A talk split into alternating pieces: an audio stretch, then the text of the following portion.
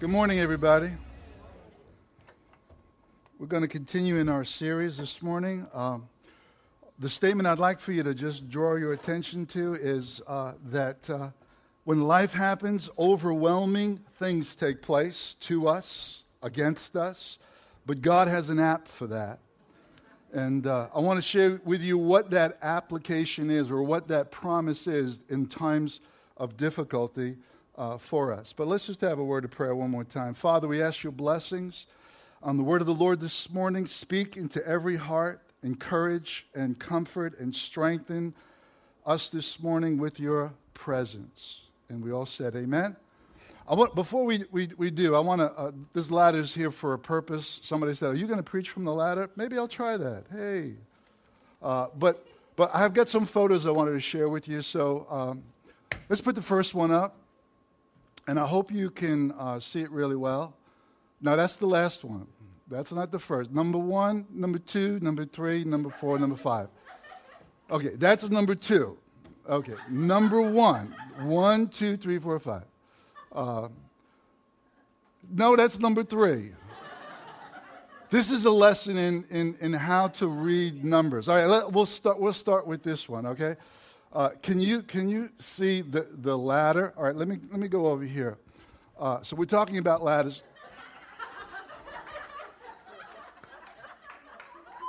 Thanks, Doug. Okay. This ladder, a, a, lot like this, is perched on this very thin uh, ledge. And this guy, he's spackling. Uh, and uh, he's over a stairwell. I want to say, what are you thinking about? You know? Uh, the reason why ladder companies put all these, I don't know if you ever bought a new ladder, but if you've ever bought a new ladder, they have all kinds of labels and stickers that you've got to get through before you could use it because they are trying to tell people the proper use of ladders and the improper use of ladders. That is an example of improper use. Uh, let's take a look at the second one. Okay, great. Now, I don't know if you could n- notice but let me point out to you that the guy who is stretching at the top of this ladder has, it's, it's resting on two cinder blocks, which is resting on a table, which is resting on two benches, okay, from a picnic table. That's the picnic table. Those are the benches. The table. I mean, I'm telling you, I want to ask the guy who took the picture, what were you thinking about when, when this guy went up there. Okay, so let's have the third one. And that third one was the original one that you started with, I think. Or, no, okay, here. Here, here here's, the, here's this third one, right? And, and I, could, I could tell this is a European photo. You know, these are our brothers and sisters in Europe, you know, who are a quart short, you know. But, but it looks like the, the, the person who is least going to get hurt in all this is the guy in the window who's receiving this, it looks like a refrigerator to me. Uh, I want to know what are the guys at the bottom who are holding the ladder? You know, do they have life insurance or what? Because if that thing falls, I mean, they're toast. Okay? Here's another picture of a ladder. By the way, Joe Lucci sent me this. Where's Joe? Joe Lucci sent me this, and it's titled Why, Why Women Live Longer Than Men. Okay. Great. All right here's a close up of this guy who uh, that's got to be at least 25 maybe 30 feet up into the, uh, into the air. And, and he's, he's precariously leaning back getting something from the guy in the window. I, I, i'm telling you listen life is overwhelming in and of itself. We don't have to tempt faith you know what i'm talking about? And, and, and these are stupid things that, that men and you know sometimes even ladies do you know, that put themselves in harm's way. Uh, I know a little bit about falling off a ladder, which is why I brought the prop here, because uh, it was uh, a couple of years ago. Could you put that, that, that fifth photo up there for me? This is my house. This is uh, the, the, the railing that you see there was brand new several years ago. We had it installed.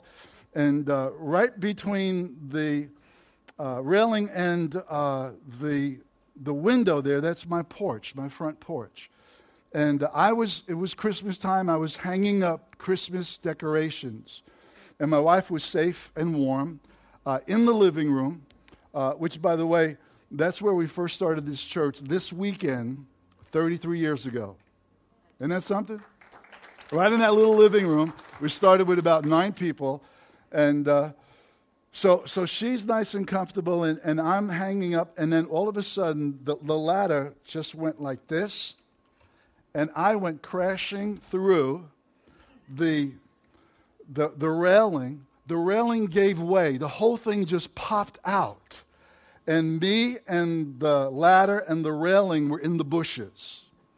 So uh, my wife comes out. Anything that you would say at a moment like that would be the wrong thing. I mean, anything, you know, like, I mean, just don't say anything. Just help me to get up. You know, like, like what happened? It's not the right question. Uh, what are you doing in the bushes? It's not the right question. I mean, nothing you say can possibly help at a moment like this except help me to get up without breaking any of the spokes. And, and, and the, the amazing thing is that, that the, the, railing didn't break. Uh, I didn't get hurt. I didn't break. Uh, the bushes didn't break. And, and it was just kind of, you know, supernaturally preserved there. So after I'm up and out of there, you know, we had a pretty good laugh. You know, we, we thought it was pretty funny, you know. Let me tell you what wasn't funny. Uh, when my son Anthony uh, fell off a ladder uh, some years ago. He fell off the top rung of a ladder as he was getting off of a roof. Uh, I can't, I'll never forget the day. It was a Saturday. Um, it was springtime. Uh, I was up in my office preparing some finishing touches on a wedding ceremony that we were doing at 4 o'clock in the afternoon. And I got the call. Anthony got hurt, uh, had fallen or something uh, and uh, was at Huntington Hospital. So we, uh, I rushed home, picked up Kathy. Uh, I think maybe Kelly, you may have come with Billy later on to meet us at the hospital. And uh, we found out um, that he broke, both his, he broke both elbows, fractured both elbows. In fact, one of the, his elbows, I don't know if it was his right or his left, uh, was, was described to me as a bag of bones. Uh, he was in a tremendous amount of pain. And I finally came to the, the understanding of what my parents used to say to me when they said something like, This, this hurts me more than it does you. Uh, he had the physical pain, but we were in anguish. Uh, I, as I was driving over, I remembered during the week in Nassau County, uh, a 40 year old fell off of, off of the roof in a similar kind of accident, and he died. And so we, at that point, we didn't know exactly what to expect, but, but uh, all of a sudden, you know, things just started to kind of fall into place. Like some of the workers that were at Huntington Hospital, Anthony had gone to school with, and so they were showing him, you know, uh, favor, and um, we were able to uh, call uh, a surgeon who was just the perfect surgeon for this type of an injury who was at a family function, who left the family function and came to the hospital to examine Anthony. And after, after several hours of, you know, just, just trying to see him get comfortable and, and, and know that he was in pain, uh, you know, I didn't forget, but we had a wedding to do. So we stayed with him as, as long as we could. And we had about le- less than an hour. From Huntington Hospital, Kathy and I drove uh, to our house in Smithtown changed our clothes, then drove here to the church, all within less than an hour. And, and I, I can't tell you how we possibly did that, but, but we did it like with a minute to spare. Nobody knew what was going on. There may have been a couple of people that we called in advance to open the church, and, and, and don't worry, we'll be there, you know, and, and they were nervous, but, but there was a calm. And now, if you know my wife, she, she cries at McDonald commercials. You know what I'm saying?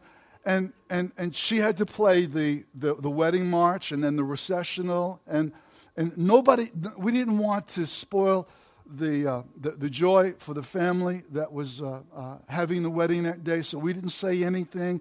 I did the wedding, you know, with, with a perfect calm about us. As soon as the wedding was, was finished, I pronounced them husband and wife. Kathy finished the, the, the, the wedding recessional. We went out the back door and, and drove right back to the hospital.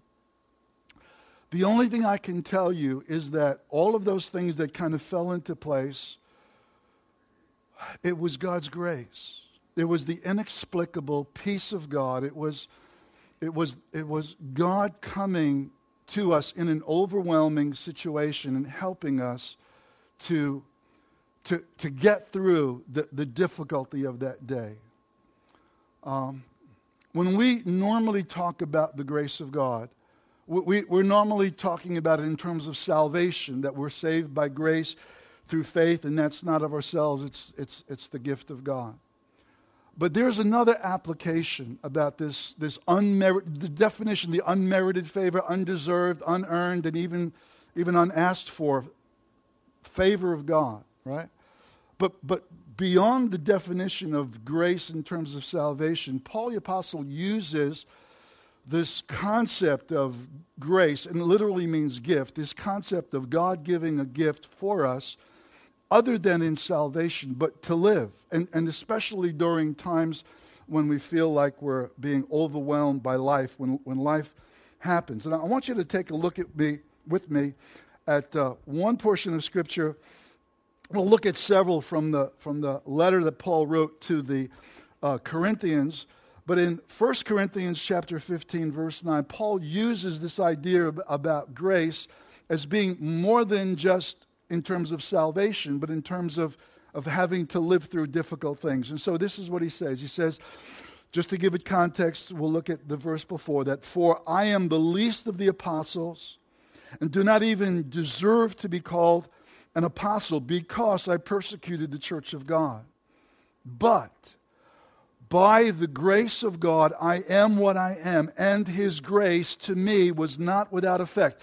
He, he, is, he is talking about the energizing, enabling, and power of God to make Paul effective in, in service. And so he says, he says, No, I worked harder than all of them, that is, the other apostles, of whom I, he says, I'm not worthy to be considered one. He says, Yet it was not I, but the grace of God that was with me, or the grace of God that was at work in me.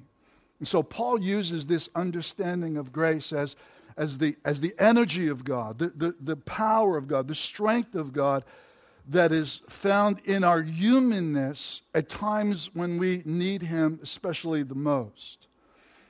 Now, in chapter 10 of the same letter, Paul was speaking and used an example from the Old Testament to, to kind of warn certain people that were in the church at Corinth about becoming too hoardy or too puffed up or too, or too proud. And he, and he was warning them. He said, he said by, by these examples that he gave in that 10th chapter, he said, Let the one who thinks that he stands be careful, lest he fall. You know? I mean, it's one thing to fall off a ladder, it's another thing to fall into presumption and to an attitude that you're better than you really should be, you know, considering yourself. Uh, so I, I want to read to you uh, Eugene Peterson's The Message. It's a paraphrase, it's a, it's a great uh, verse here in 1 Corinthians, now chapter 10. He says, Don't be naive or self confident. You're not exempt. You could fall flat on your face as easily as anyone else. Forget about self confidence. It's useless. Cultivate God confidence. And then he says this no test or temptation that comes your way is beyond the course of what others have to face.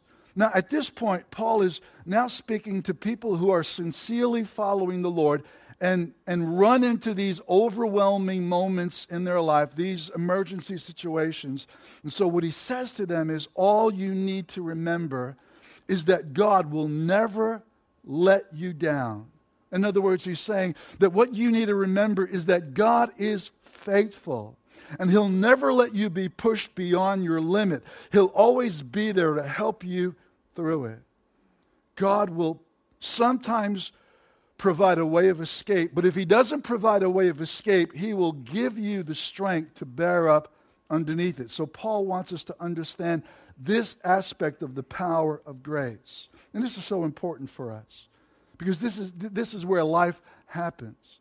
in the circumstances that define our life, in the, in the events that, that either make us go one way or the other, you know? And, and, and, and God has an app for that, He has an application for that.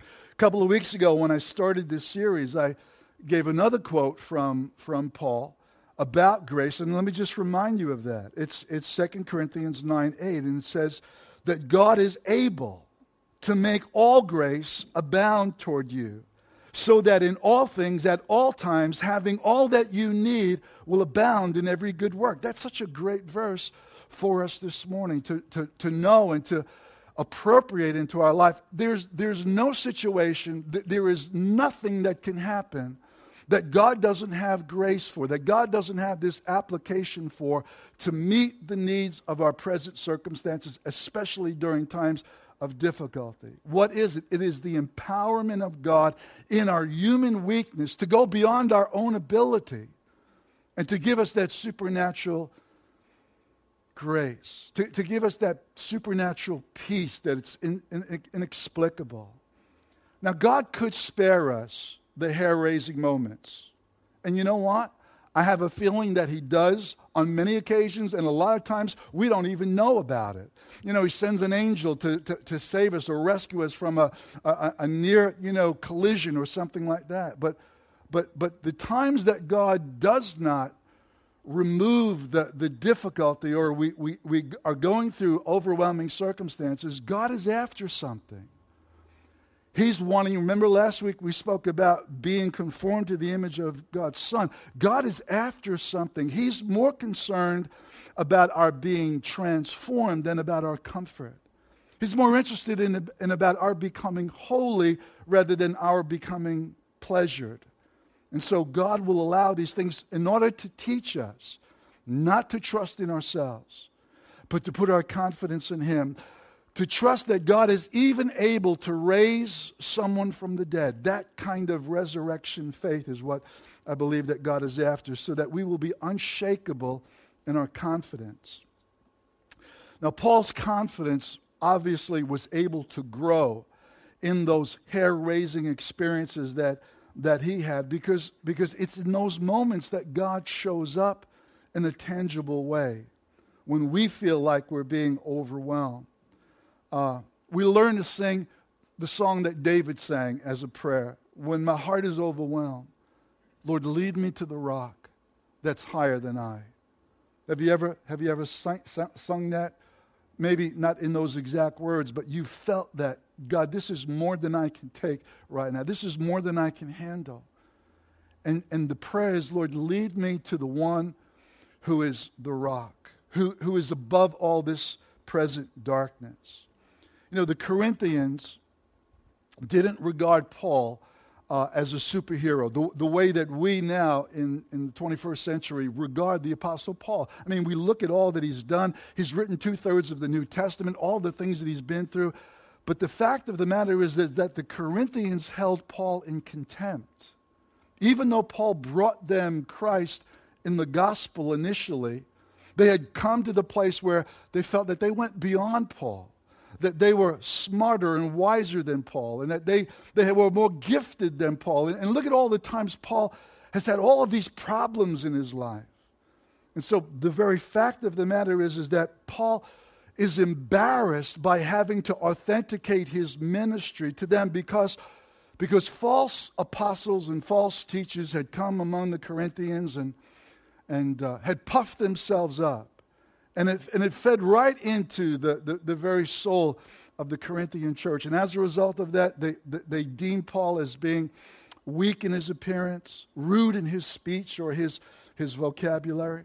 And so they, they really had nothing but contempt for the Apostle Paul. And so, so Paul, I really believe, reluctantly, but because of love, he began to, he began to defend his apostleship and the authenticity of his apostleship.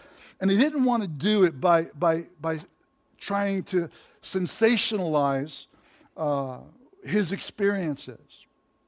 But he, he just kind of reveals his heart and his vulnerability, and he just lays bare his soul before us. So we're, we're, we're going toward the 12th chapter of the book of, uh, 2 Corinthians. But before we get there, in chapter 11, let me just tell you what, what Paul was reduced to have to say.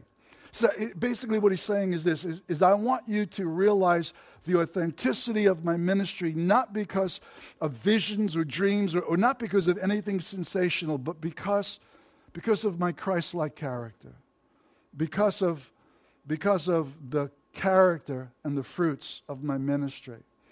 So, Paul gives us a list of some of the things that he experienced. You could read that on your own in the 11th chapter. He says, Five times I received 40 lashes minus one, meaning that, that five times Paul was brought almost to the point of death. It wasn't a literal 40 lashes because sometimes men just expired even before they got to that many lashes. And so the minus one had to do with we're going to bring this guy to the very point of death. Five times he experienced that. Three times he was beaten with rods.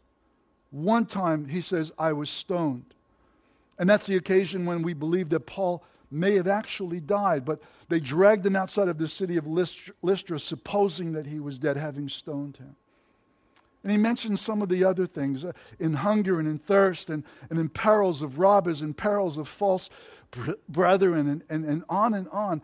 And, and Paul is, is, is embarrassed to mention all these things, but he's, he's trying to give us a context for what's about to be revealed concerning the valuableness of grace that we find in the 12th chapter. Grace is absolutely invaluable.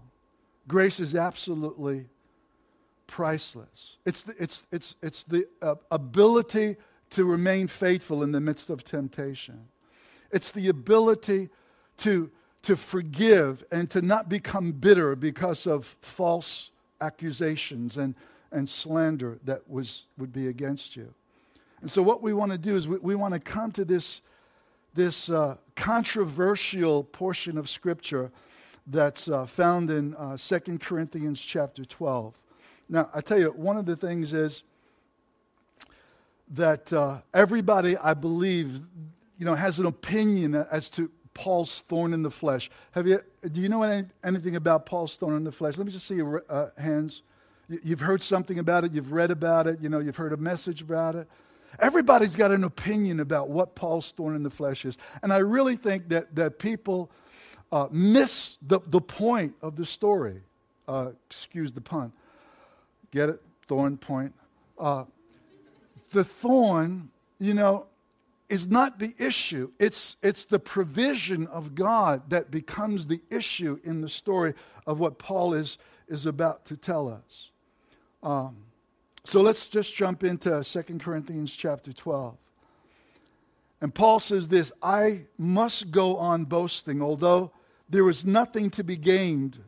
I will go on to visions and revelations from the Lord. Now, now let me just stop here for a minute visions, if, if, I tell you, you know, that, that, that, I had a vision of angels and, and angels came and, and I even saw the, the Lord, visions cannot be authenticated. They can be fabricated. In fact, that's what Paul wants them to realize that, that visions can be fabricated and people can use that as a means of bringing about deception. And you could follow this person because they've had this this, this, this incredible vision, right? And, and Paul says, he says, listen, he says, it, it really doesn't profit you for me to tell you about the vision that I have. You're not going to gain anything out of this. He says, he says in verse 2, I know a man in Christ 14 years ago was caught up into the third heaven. The man that he's talking about is himself, and, and the experience that, that took place happened 14 years before he's ever telling it to anybody because he's really reluctant to share it because this is not what Paul was about.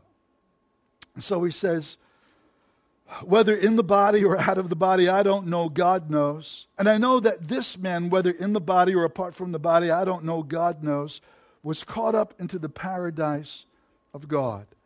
He heard inexpressible things, things that a man is not permitted to tell. And what's Paul talking about? He's talking about an experience, a vision that he had that he was literally brought up into the very paradise of God. Now, now this is the reason why we're going to talk about this thorn.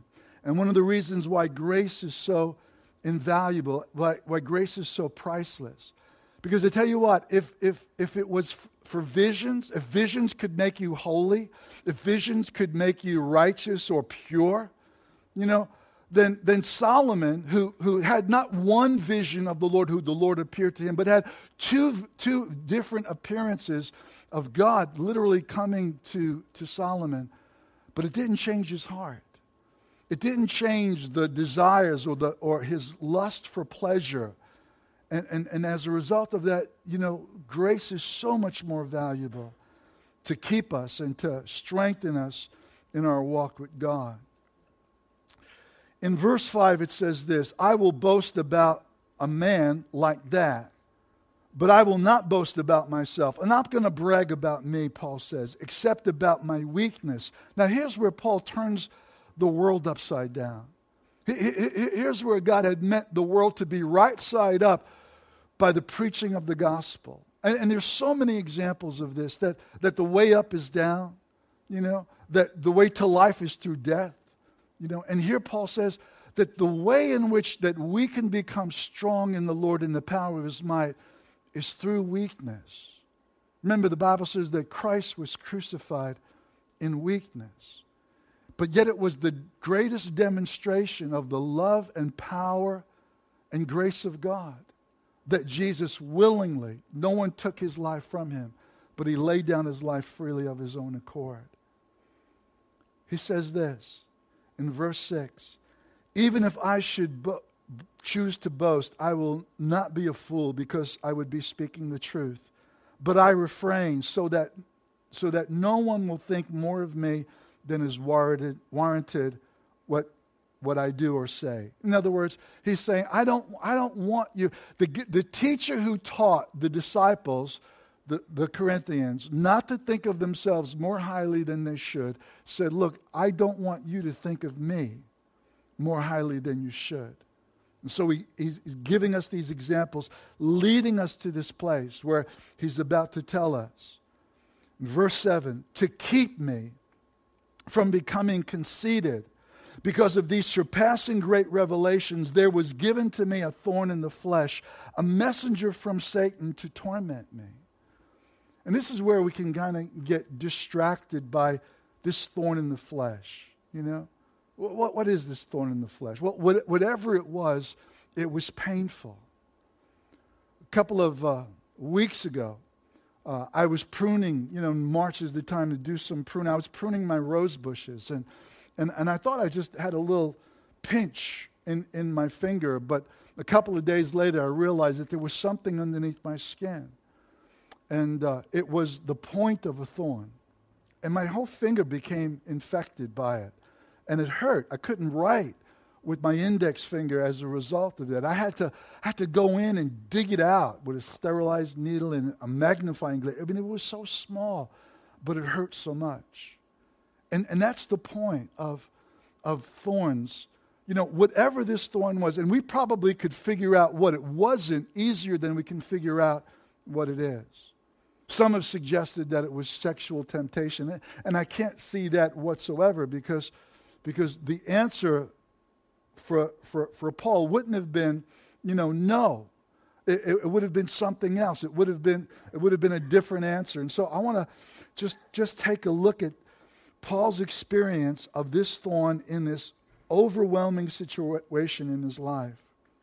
We know that first, from verse 7 that the thorn was given to him to prevent Paul from falling off of the ladder into the abyss of pride. You see, because of the tremendous revelations that was given to him, he said, This thing was given to me to keep me from being conceited. I mean, to be caught up into the very paradise or presence of God.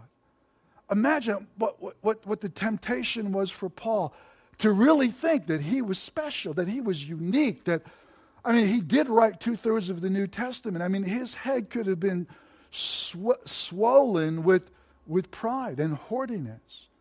But he says, to keep me from falling into conceit and, and pride, there was given to me this, this pain, this thorn in the flesh.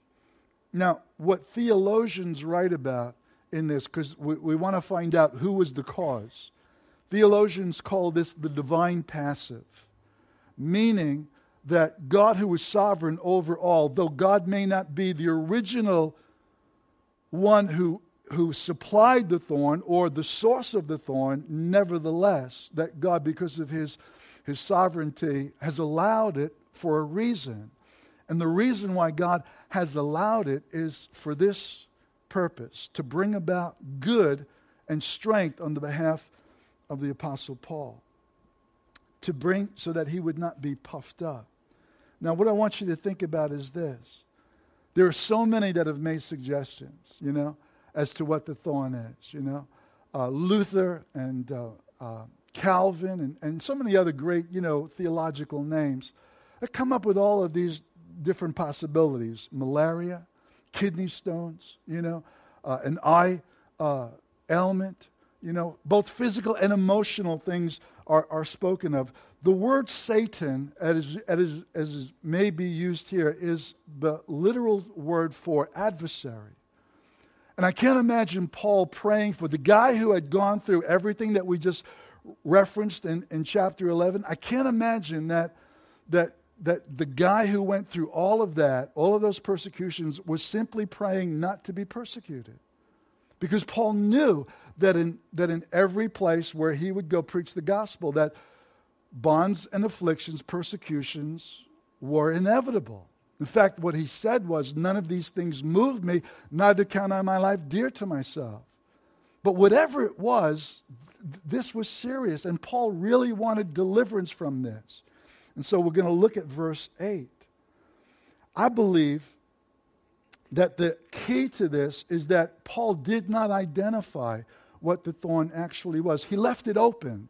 And the reason why he left it open is so that we, with various experiences and various circumstances, could be able to identify with Paul's struggle and realize that there's grace available to us in every circumstance and in every situation. And so I believe that the Holy Spirit made it purposely ambiguous so he says this in verse 8 Three times I pleaded with the Lord to take it away from me. Remember Jesus praying in the Garden of Gethsemane three times and then submitting himself to the will of God that God's will would be done. He said, Take this cup from me. A very similar prayer. And three may not necessarily be exactly three times, but it, it, it is a Jewish idiom to, to uh, help us to understand that Paul prayed through until he got an answer. And the answer was this My grace, verse 9, is sufficient for you, for my power is made perfect in weakness. Therefore, he says, I will boast all the more gladly about my weakness, so that Christ's power may rest upon me. That is why, for Christ's sake, I delight in weaknesses, in insults, in hardships, in persecutions, in difficulties. For when I am weak, then I am strong. You don't learn this in the classroom, folks. You, you, you, don't learn this in a book.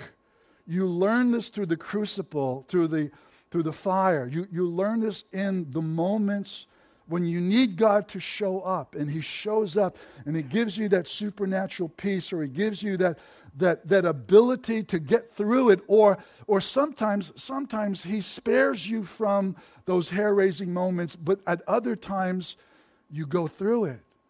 And you don't know how you went through it, but, but you've come through it and you've gotten stronger as a result of that. Your faith has been stretched. Your faith has been deepened. Your, your confidence in God has been, has been made sure as a result of it. How many of you know that, that when you work out, say you want to build up muscles, and so you exercise, you know, and uh, you know, you, you go to the to the place and to the point where you know, you've expended all your energy and your, your muscles are actually at that moment actually tearing and they're kind of breaking down. And that's not when you get strong, when you're in the midst of exercise or exertion. The, the moment that you begin to enter into a place of rest, the body begins to release different proteins and amino acids and begins to build, rebuild those muscles, but only it rebuilds it stronger than it was before. And what I'm saying to you this morning is this when you and I learn how to enter into the rest that God has provided in Christ and to receive the grace of God that we need in every circumstance and in every situation, those are the times that we begin to get deeper in God and to become stronger in the Lord. I want you to listen to this quote from John Piper. John Piper said this He said, The deepest need that you and I have in weakness and adversity is not quick relief, but the well grounded confidence that what is happening to us is a part of the greatest purpose in the universe the glorification of the grace and power of His Son. The grace and power that bore him to the cross and kept him there until the work of love was done. That's what God is building into our lives. That is the meaning of weakness, insults, hardship, persecution, and calamity. Christ's power is made perfect in weakness. Because sometimes God rescues us from those hair raising moments, and sometimes God allows us to go through them only to get stronger in them. Here's a quote from Sam Storms. He says, So much of what possesses or passes, excuse me, for te- contemporary Christianity speaks often of strength and triumph and victory, but not in the same sense or the, not in the sense in which Paul does. For them, it means avoidance of hardship and deliverance from weakness. That's what they're talking about. He says, but for Paul, it means perseverance in hardship, an unyielding faith in spite of weakness. In the case of the former, we, we are seen as being strong and smart and worthy of praise. In the case of the latter, Christ alone has center stage. In other words, it's not about me, it's not about you, it's about glorying Christ. It's about our ability to magnify Jesus, not magnify ourselves. Paul had no joy in the pain. He was not a masochist or a, a sadist, you know. Uh, the pain that was caused by the thorn was not good intrinsically in and of itself, but God was able to bring about good because God works in all things for our good and for his ultimate glory as we enter into a place of yielding to the, to the grace of God. After a long night of drinking, Joshua Hanson from Minneapolis, Minnesota, crashed through a hotel window and fell 16 stories to the ground. There was an awning that he fell on top of that was at street level that broke his fall. He had a punctured lung, he had a torn trachea, uh, he had a broken leg, but, but he survived the fall. The AP had interviewed him, the Associated Press had interviewed him, said, said, Why do you think you survived? And he said, I, I wish I knew. Maybe somebody has a plan for me. Uh, the fall uh, that Mr. Hanson had, had uh, gone through gave him a new perspective. He went to church that Sunday. And he said, There was not a day that's gone by since that I haven't been thankful to God that I'm still here. Now, despite his injuries, it seems like, you know, some good may have happened as a result of his, of his fall. A brush with mortality will sometimes do that. A new perspective will sometimes do that. But the passing of time, the healing of his lung and of his leg and, and, and of his trachea, you know, you, you wonder is, is that going to be a lasting effect upon this man's life. You see, a change of perspective only lasts until the next change of perspective. What we need is not a change of perspective, but what we need is a change of heart. And the only way that we can have a changed heart is through the grace of God. And God is willing to give His grace in abundance. You don't have to fall off of a ladder to find the grace of God. But if, if you do, if we fall into overwhelming circumstances, uh, what I want you to know is this is that the bottom line is that the, the promise of, of grace will always be enough. Some of you here this morning are maybe overwhelmed because of a relationship situation, some because of a financial situation, Some may be here this morning who are going through a, a physical, you know, a, a medical kind of situation. I want you to know that in all things, He's promised that He will be faithful and that He will supply all of our needs by His riches and glory in Christ. Beloved, the promise of grace will always be enough. Let's pray. Father, I thank you this morning for the, the grace of God that is energizing, that is operative, that is effective in all of our circumstances and in all of our situations. Your grace is sufficient for us. When we confess, Lord God, our limitations, when we confess, Lord God, before you, our, our weaknesses, that places us in a position to humbly receive the grace that you offer. I just want to pray for people this morning, Father, that, that may feel like they're at that point in their life. They just, they just need grace to help them, to enable them. Maybe it's, it's not a deliverance from a hair raising situation that, that we're talking about this morning, but maybe it's just the enablement to get through, to get through another week of work, to get through another confrontation, to, to get through feelings maybe of unforgiveness or, or anger about a situation. Father, I know that you will supply the grace that strengthens us and that enables us because you're faithful and you've made a promise to us that in all these things, Lord God, you will show yourself strong on our behalf. I just pray this, Father, now in, the name of your Son Jesus, that in all this Jesus would be glorified, that grace would be exalted, that the name of Jesus would be extolled and lifted up. And we said together, Amen.